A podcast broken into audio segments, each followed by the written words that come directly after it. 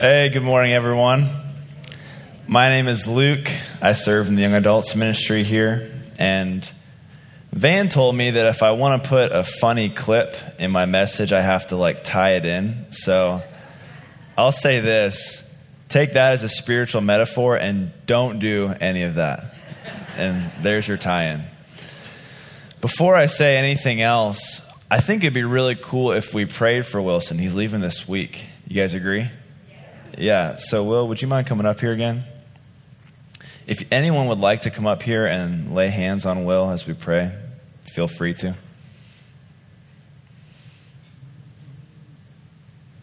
We're so excited uh, for him and the opportunities that he is getting. Awesome.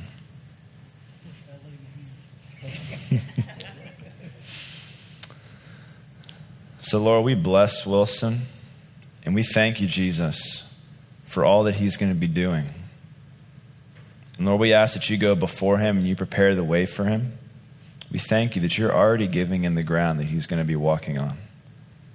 And so we ask, Holy Spirit, that you fill him, you prepare him, you give him peace and joy and excitement for this opportunity. In Jesus' name, amen.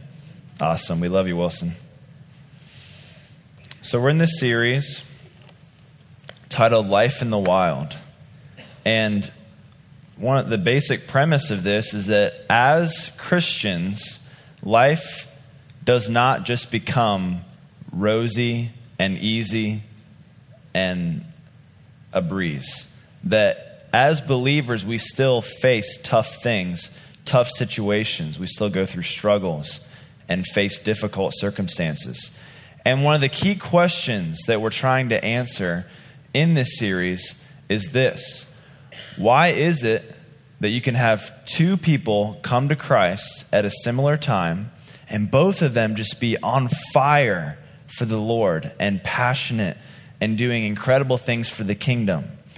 And when tough situations hit both of these two, one of them actually grows stronger through it and keeps on going in the faith while the other one seems to fall away for whatever reason. What is the difference maker between the two? Why do we see some live out their full potential while others seem to kind of only last for a short minute and then fall away? And Van was talking about this two weeks ago as he introduced the series. What Van was talking about, if you remember, is that one thing we have to do to live in the wild is prepare our minds for action. That we have to realize okay, it's not a tame world out there, it's still a broken world, actually. And we have to prepare our minds to live in it. What Dave talked about last week was that God is not a vending machine. That one way we can thrive in the wild is by not viewing God as someone who we can, you know, press buttons and expect a result right away. And what I want to focus on this morning is that um, I, really I just want to share two things. One thing that we absolutely cannot do if we want to thrive and prosper in the wild. And secondly, one thing that we have to strive with everything we are to do. Really, I just want to share two things. And this is coming out of, um, I was spending time with Jesus in the morning, like I usually do, about a month ago. And I happened to stumble across the story of Samson. Now, for those of you who grew up in the church like me, Samson was one of those stories that we learned in Sunday school. And the unfortunate thing that I've kind of come to learn about Sunday school is that we learn these stories as little kids, and then when we went, at least for me, when I became an adult, I kind of thought, okay, those are, you know, I know those. I don't really need to go back to those. Um, and I feel like I kind of have uh, neglected some of those stories. Maybe some of you can relate with me on that. But what I, when I went back through the story of Samson, God just like opened it up to me in a fresh new way. And I just want to share with you some of the things that he was speaking to me about. So let's uh, pray and then we'll get into it. Holy Spirit, invite your presence here in Jesus' name. This is all for your glory. We love you so much, and we ask that you inspire us and challenge us and grow us this morning. In Jesus' name, amen. So turn your Bibles to Judges 13 if you brought a Bible. If you didn't, the words will be up on the screen, so you don't have to worry about that. Um, but I feel like the story of Samson actually sheds a light into this question why does one prosper and one fall away? And I've only been in ministry for a short amount of time and I'm still learning a ton, but I've seen this happen with people. I've seen two people come into our young adults ministry house group and one and they're both just on fire for God like they are approaching people in public like 10 to 12 people per day and they are, you know, sharing with them encouraging words from God and they're praying for people to be healed and the people are healed and people are coming to Christ. And there'll, there'll be two people that will just be doing these amazing things for God. And then some tough situation will hit. Or um, sometimes it's been a uh, significant other enters the picture or some um, career opportunity opens up, or um, a sense of boredom sets in, and they start to try to figure out how they're going to get rid of that sense of boredom. And none of those things are bad. But what we have to realize is that we, our call is to seek the kingdom of God first, and then all those things will be added. It's not the other way around. And so, whatever it is, whatever the wild is for the person hits, and one will grow through it and thrive. You know, one of our leaders in the house group ministry, his name is Rick Rhodes. He leads the Coleraine house group now. But when he came into house group a little over two years ago, he was like a new believer, fresh. He was kind of the person that we cringed when he would share something in front of the whole group. Um, yeah, yeah. So that's how he was. Now, two and a half years later, Rick Rhodes, through power evangelism, has led over 50 strangers to Christ. And he is a leader of the Coleraine House Group. And not, you know, even greater than that, he's a man of character. Um, he loves Jesus more than anything else. And I'm so proud of him. I've got to spend a lot of time personally developing him. Um, and so he's like the shining example of someone who has gone through tough stuff and, and prospered through it. Other people I've seen, unfortunately, have just as much potential, if not more, than Rick, but they kind of fade away. And th- so, what I'm really trying to say is this question is really near and dear to my heart because as a leader, for me, nothing gives me more joy and excitement than seeing people's full potential released in them. That's what I live for, in all honesty. So, with all that said, let's turn. Well, you already are there. Let's let's read a little bit of Judges 13. Start off in the story of Samson, and let's see what the Lord has for us today. So, let me give you a little bit of context before we read.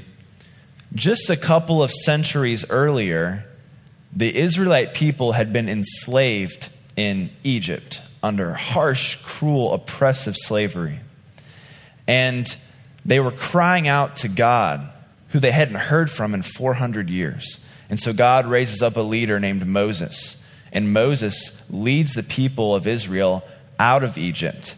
And God protects them by inflicting plagues on the Egyptians when they came to try to stop it.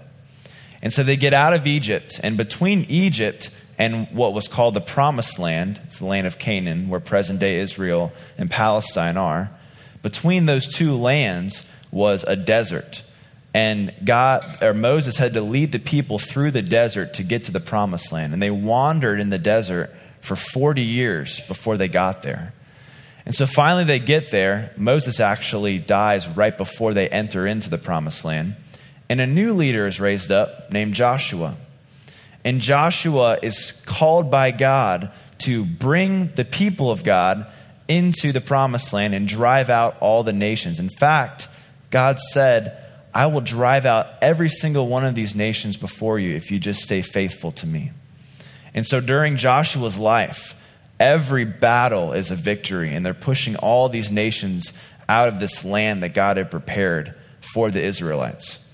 But after Joshua dies, the people kind of fall back into old ways and old thinking patterns, and they become unfaithful to God. And whenever the people of Israel become unfaithful to God, typically some other nation gains power over them and they're back into slavery. And the book of Judges is all about these men and women that God raised up to bring Israel back to a place of faithfulness to God and to deliver them from whoever it was that was inflicting slavery upon them. So, Samson was one of those judges. Let's read about the beginning of Samson in uh, Judges 13, verses 1 through 5. Now the sons of Israel again did evil in the sight of the Lord, so that the Lord gave them into the hands of the Philistines forty years. There was a certain man of Zorah of the family of the Danites, whose name was Manoah, and his wife was barren and had borne no children. Then the angel of the Lord appeared to the woman and said to her, Behold, now, behold now, you are barren and have borne no children but you shall conceive and give birth to a son. Now, therefore, be careful not to drink wine or strong drink, nor eat any unclean thing. For behold, you shall conceive and give birth to a son, and no razor shall come upon his head. For the boy shall be a Nazarite to God from the womb, and he shall begin to deliver Israel from the hands of the Philistines. It's really interesting how Many Bible stories start off with a couple that can't have kids, with a barren woman. And it seems like God really specializes in getting barren women pregnant, if you read through the stories. and so I was thinking about like, why do so many of these stories start off like that? Like um, Isaac was born that way, and so was Jacob. And what I felt like God spoke to me about was that when God does a move on this planet, one of the things that characterizes it is that He is constantly defying what we would consider impossible. That the moves of God shatter human beings' understanding of what is possible and what is impossible. And I think that God does that so that we know that it's not us that are doing these amazing things for the kingdom that it's Him. And He's the one who is achieving impossible things for us. So if you've ever thought before that, you know, there's no possible way that God could do anything amazing through my life, you're right for the plucking. Because God always does what He wants, He always defies the impossible. And He doesn't call the, the people that are already qualified, He actually qualifies the people that He calls. And that kind of ties into the point I want to make from this. If we read into the story of Samson, we see that from birth, he was set apart as a Nazarite to God. I don't want to take necessarily all the, all the time left to explain what it means for a person to take the Nazarite vow. If you want to read about it, it's in Numbers 6. But ultimately, what it means is that if someone were to take a Nazarite vow, they were set apart for God. And Samson was set apart for an extraordinary destiny from God. He was set apart to deliver the people of Israel from their slavery to the Philistines.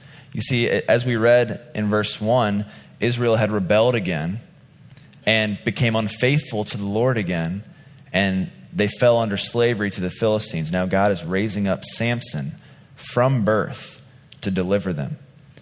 And what I want to say to all of you, to all of us, is that we have an extraordinary destiny in the kingdom of God. And I'm not saying we as a collective, each individual person, every single one of us in this room has the potential to be a world changer.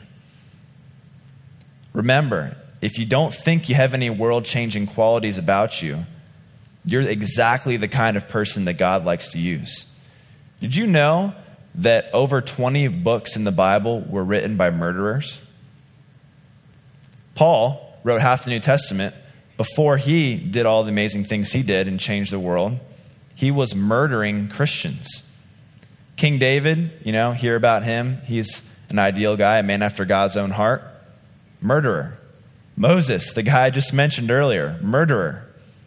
You see, God, He uses people that don't think they can do the things that He's calling them to do because God receives glory out of that. And I think God likes that. I think God likes challenging our own self doubt. And so I really want all of you to get this that you have the potential to change the world within you. I believe that God has implanted in every single one of his kids, that's all of us, a vision. And a vision is a picture of the future that produces passion. And God has put a vision in us that gets us fired up, that gets us passionate. It's a picture of the future, it's a picture of the way things ought to be. And not all of our visions are the same. In fact, all of ours are unique and different. But He has given us that passion to do something great for the kingdom. Every single one of us is called to take a mountain, to take a summit for the kingdom of God. We are all world changers. And Jesus was talking about this once in one of his parables. Parables were allegorical stories that explained spiritual truths. He uh, called this the parable of the sower. And in the parable of the sower, people, the people of God, were represented by soil. And Jesus was called the sower. And the sower was walking around the soil and just scattering seeds and seeing if they would take plant and take root. And he said that there are four kind of categories that, peop- that the soils would fall into. The first soil was so hard on top that the seed just rested on top of the ground, didn't actually go in, and a bird, which represents the devil, flew by and stole the seed away. And for some people, I know for myself before, I've believed God can never do anything amazing through me. You know, look what I did last night. Look what I did last week. God could never use me to do something great. And God's like, no, I want to do amazing things through you. But because of that belief that I had, that, li- that serious, that actually repels what God is trying to say to me, the seed just rested on top and was stolen away. The second category of soil is that the seed does take root and it grows up quickly, but then when hard stuff comes in life, it's abandoned. So these are people that find out what their life's vision are, what their passion is, the wrong that they're called to make right. And it grows up right away. But then something tough comes, or, what, or a hard situation comes, job is lost, whatever it is, and the dream kind of fades away because of the hard thing.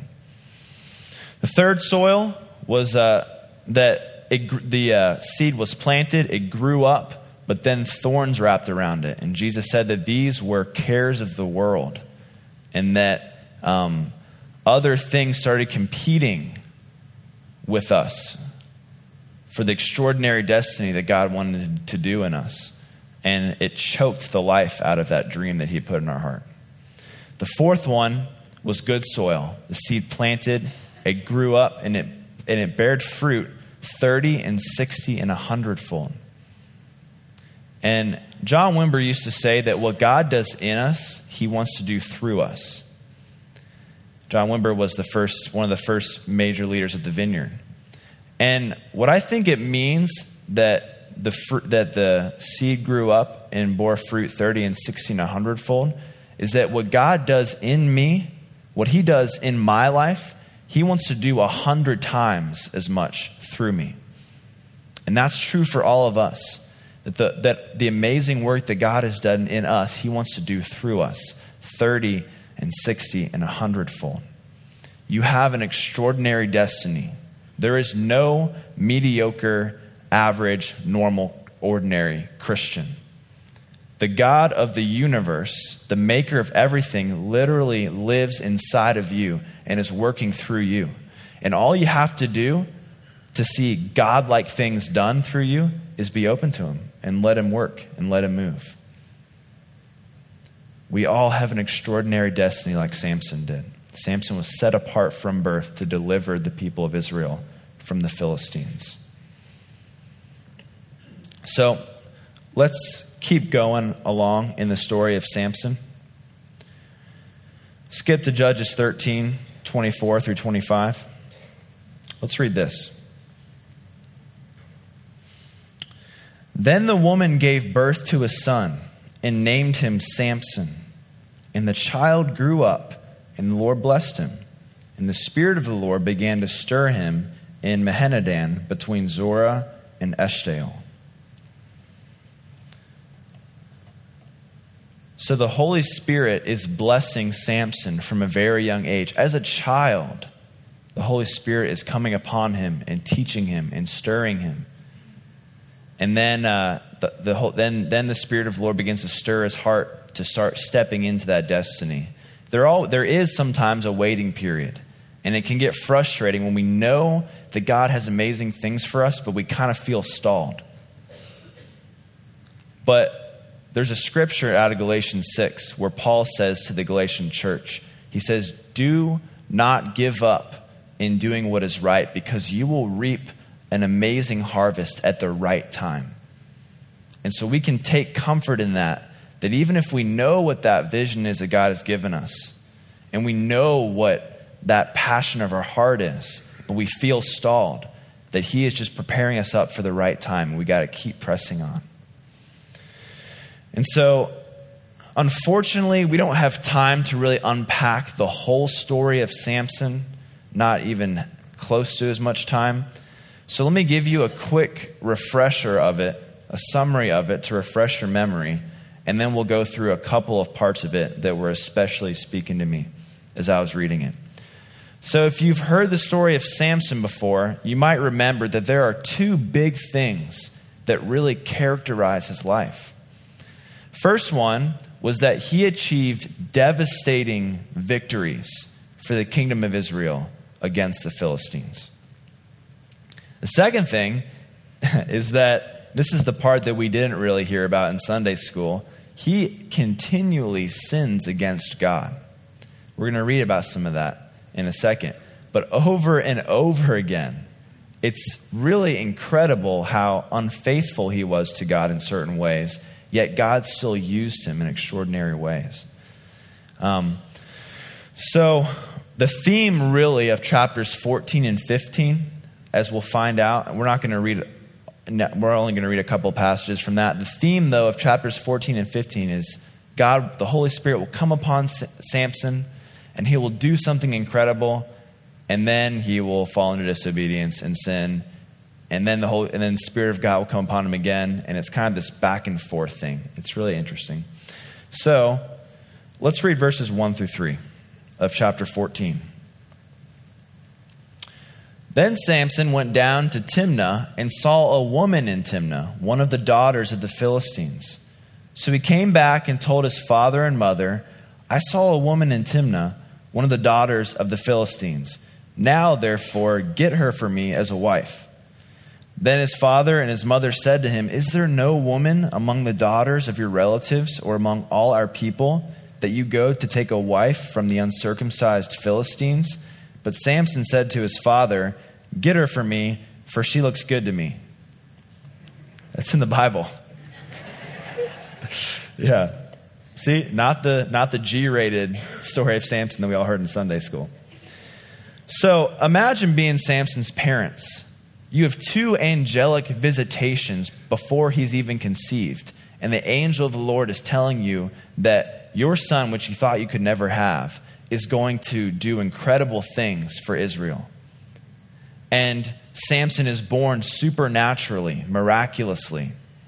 And as he's growing up, the Spirit of the Lord is blessing him. And you, as his parents, can see that. And then the Spirit starts to stir up his heart to step into his destiny. And so you see him go out. And then the first thing he does is marry someone, marry one of the enemies. Talk about an anticlimactic start to Samson's incredible ministry, you know. And the big point I want to pull from this is, is that towards the end of the story of Samson, you might remember that he meets a woman named Delilah. And Delilah gets a grip over his heart so strongly that she actually that he actually allows himself to be betrayed by her into the hands of the Philistines. And so at the beginning of his life here, we see him falling into that same pattern. Marrying someone just because of just because of you know he liked how you know looked good to him, is I think is what it said down there. Looked good to him, and so get her for me as a wife, mom and dad. How many parents want to hear that from their kids? and what I want to say is that character flaws like that, they are actually warning signs of that which could rob me of my destiny. And that is not that and that's regardless of how the Holy Spirit is currently working through me. Samson would eventually be taken out of the game and this is in this this passage right here. This is a warning sign of that. And so the point that what I really felt like God was saying to me is that I need to cont- no matter how many amazing things God is doing through me, if I don't remain intentional about my character, that can be the very thing that snares me down the road. And that the Holy Spirit working strongly through me is not an excuse not to work on my character and to continually grow up in that way in the faith. After uh, Samuel marries one of the enemies, and by the way, in case you didn't know, that was actually against God's law. God had ordered the Israelites to only marry another Israelite. And so Samson was breaking God's law in doing that. Second thing Samson does is eat honey out of a lion corpse, which is wrong on multiple levels. But besides the grossness of it, it was unclean to touch any dead thing, especially to eat out of any dead thing for the Jews in this time. And so the first two things he does is break God's law. Then a bunch of other stuff happens that we're not going to get to, but here's one especially powerful thing that God does through him. Let's read Judges 15, verses 9 through 15. Then the Philistines went up and camped in Judah and spread out in Lehi. The men of Judah said, Why have you come up against us? And they said, We have come up to bind Samson in order to do to him as he did to us. So earlier on in the passage, Samson and, Phil- and the Philistines are like battling back and forth. Like Samson, it's crazy. He catches 300 foxes, ties their tails together, puts torches between their tails, and sends them out into Philistine farmland and burns up all their crops. Like, you can't make that story up, you know? Um, and then the Philistines burn his house down, and then he kills like 30 of them. And so there's like this battle going on. So, anyways, back, we're, uh, we're starting now at uh, verse 11, which is not up there, but see if you can find it. Then 3,000 men of Judah went down to the cleft of the rock of Etam and said to Samson, Do you not know that the Philistines are rulers over us? What then is this that you have done to us? And he said to them, As they did to me, so I have done to them.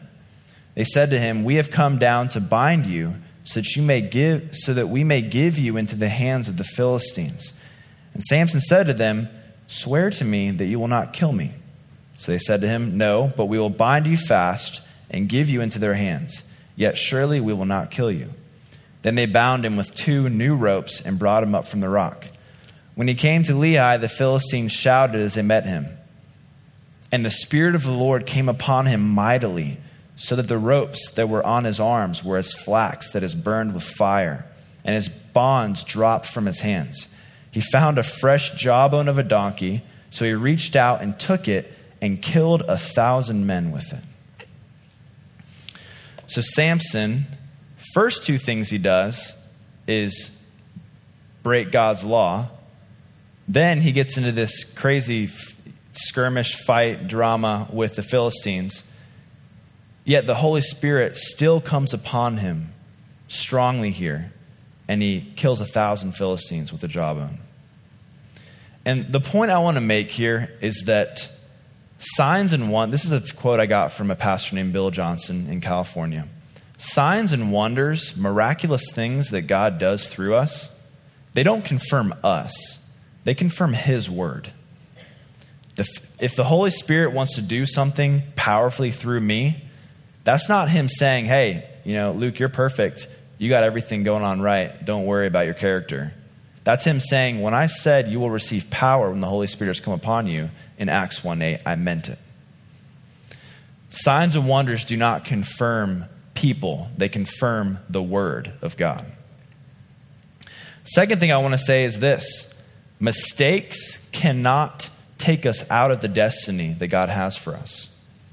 It wasn't the mistakes that Samson made. In fact, right after this that we just read, you know what he does? He goes into a foreign city, a, a city of the Philistines, and sleeps with a prostitute. It's in there, not the Sunday school version. I'm telling you, read it for yourself. Judges 13 through 16. It's really interesting. But Samson, although he's making all these mistakes through his life, although he's sinning all throughout his life, it does not take it does not stop God from using him and from him living out his destiny. What does prevent Samson from living out the extraordinary destiny that God called him to was Delilah. It was that he, he began to treasure something in his heart more than the destiny that God had given him and, then, and the love that he had for God. That's what takes us out. If you make mistakes, you are not being disqualified from doing amazing things and having God work through you in amazing ways. Mistakes, we're human. We're going to make mistakes. But if we treasure Jesus above everything else, if we just make that our top priority, God will do way beyond what we ever thought through us. So let's read a little bit about Delilah. I wanted to read verses 4 through 17, but let's just read verses 13 through 17. So this is the moment where Delilah betrays Samson, and Samson falls out of his destiny into the hands of the Philistines. So here we go. Verse 13. Then Delilah said to Samson, Up to now you have deceived me and told me lies. Tell me how you may be bound. And he said to her, If you weave the seven locks of my hair with the web and fasten it with a pin, then I will become weak and be like any other man. So while he slept, Delilah took the seven locks of his hair and wove them into the web. And she fastened it with the pin and said to him, The Philistines are upon you, Samson. But he awoke from his sleep and pulled out the pin of the loom and the web. Then she said to him, How can you say I love you when your heart is not with me? You have deceived me these three times and have not told me where your great strength is. It came about when she pressed him daily with her words and urged him that his soul was annoyed to death. So he told her all that was in his heart and said to her, A razor has never come upon my head. For I have been a Nazarite to God from my mother's womb. If I am shaved, then my strength will leave me, and I will become weak and be like any other man. His soul was annoyed to death. That's kind of funny, isn't it? it's, it's a cool story. So, at that moment, where Samson revealed the secret of his strength to Delilah, what Samson was really doing was making a statement that I treasure my love for Delilah more in my heart than I do my love for God. And what happens? If you know the story, in his sleep, she shaves his head. She wakes him up. The Philistines are there. He can't move. The Philistines take him prisoner. They gouge out his eyes. They put him in a prison, and he's forced to push a grindstone. And now, in the end of the story, Samson calls upon God one last time and says, God, you know, he's blind. He has his hands between two pillars. Maybe you've seen cartoons. He says, God, let me, let me, go, let me have one last hurrah against the Philistines. And so the Spirit of the Lord comes back upon him and he pushes these two pillars down this big building, and 3,000 Philistines die. he kills more in his death than in his life. And it shows that God will redeem our lives whenever, you know, if, if I ever begin to treasure something more than God in my heart, which I have as a Christian, God will redeem that. He won't forsake us. But if you notice, in the story, Samson never delivers the people of Israel from the Philistines. He doesn't live out the destiny that God had put him, had set apart for him for at birth.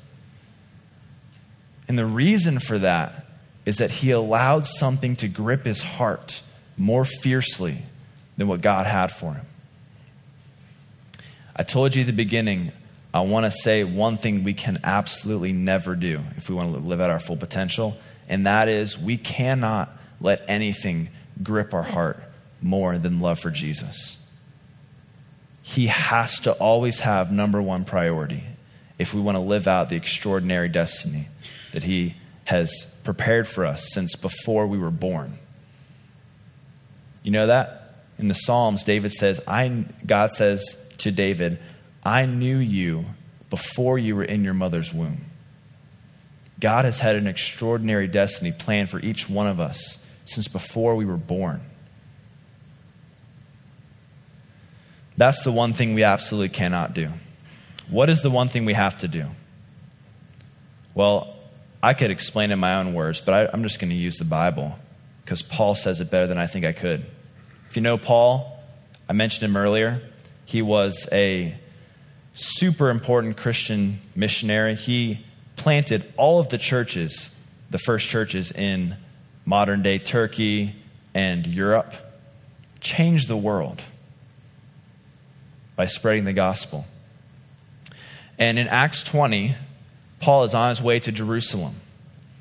And he knows that when he gets to Jerusalem, because the Jews don't like what he's doing, that they're probably going to imprison him at best and murder him at worst. And so Paul had planted this church in Ephesus, which is in modern day Turkey. And Paul is on his way back to Jerusalem sailing, but he stops in Ephesus to kind of give his last words to the Ephesian elders of the church there. And so he's telling them about where he's going, and they're all weeping and crying.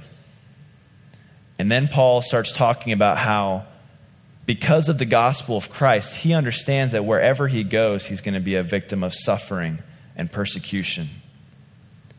But then he says this in verse 24 But I do not count my life of any value to myself, if only I may fulfill finished my course in the ministry that I received from the Lord Jesus to testify to the good news of God's grace.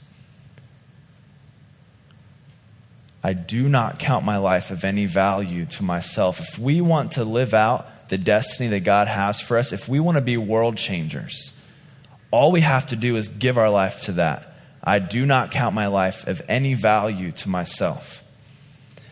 You know, there are a lot of really great Christian organizations in, in Cincinnati, even, that their big kind of mission is to like bring together a hundred different churches and, you know, find like the one thing that they all agree on, which is usually like Jesus is God, and then, you know, find two worship songs that all the churches can be at least tolerant of, and then worship and pray.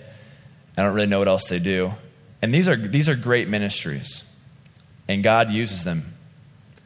But here's what I want to say God doesn't need 100 churches to come together to change the world.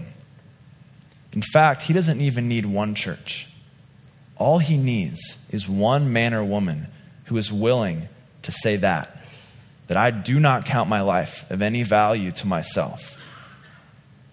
If we can just give ourselves to that, if there's just one person in here that can live that out. I do not count my life of any value to myself if only I may finish his ministry. Then the world will be changed. He did it through Paul, he did it through Moses, he did it through Peter. He's done it through all tons of people through history. And you know what? They all started out as ordinary. None of them were bo- born world changers. None of them, as a newborn, were changing the world. God does extraordinary through the ordinary. And it doesn't really, it's pretty simple. It can be difficult as anything as we go out, but it's pretty simple. I do not count my life of any value to myself. Just one person in this room could live that out, the world would be changed. Imagine if we all did. Imagine if all of the people of God did. What would this world look like? I want to invite the worship team to come back out. We're going to worship. And we like to worship around here. Worship is fun. And would you all mind standing with me as I pray? I'm going to pray. Wilson's going to come back up here to lead us into the next part of the night, and then we're going to worship. Night, next part of the morning.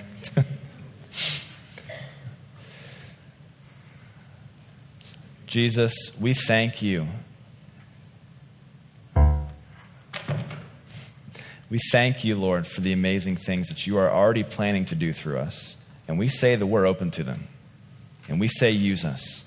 So we invite you here, Holy Spirit. Bless this time, bless this worship.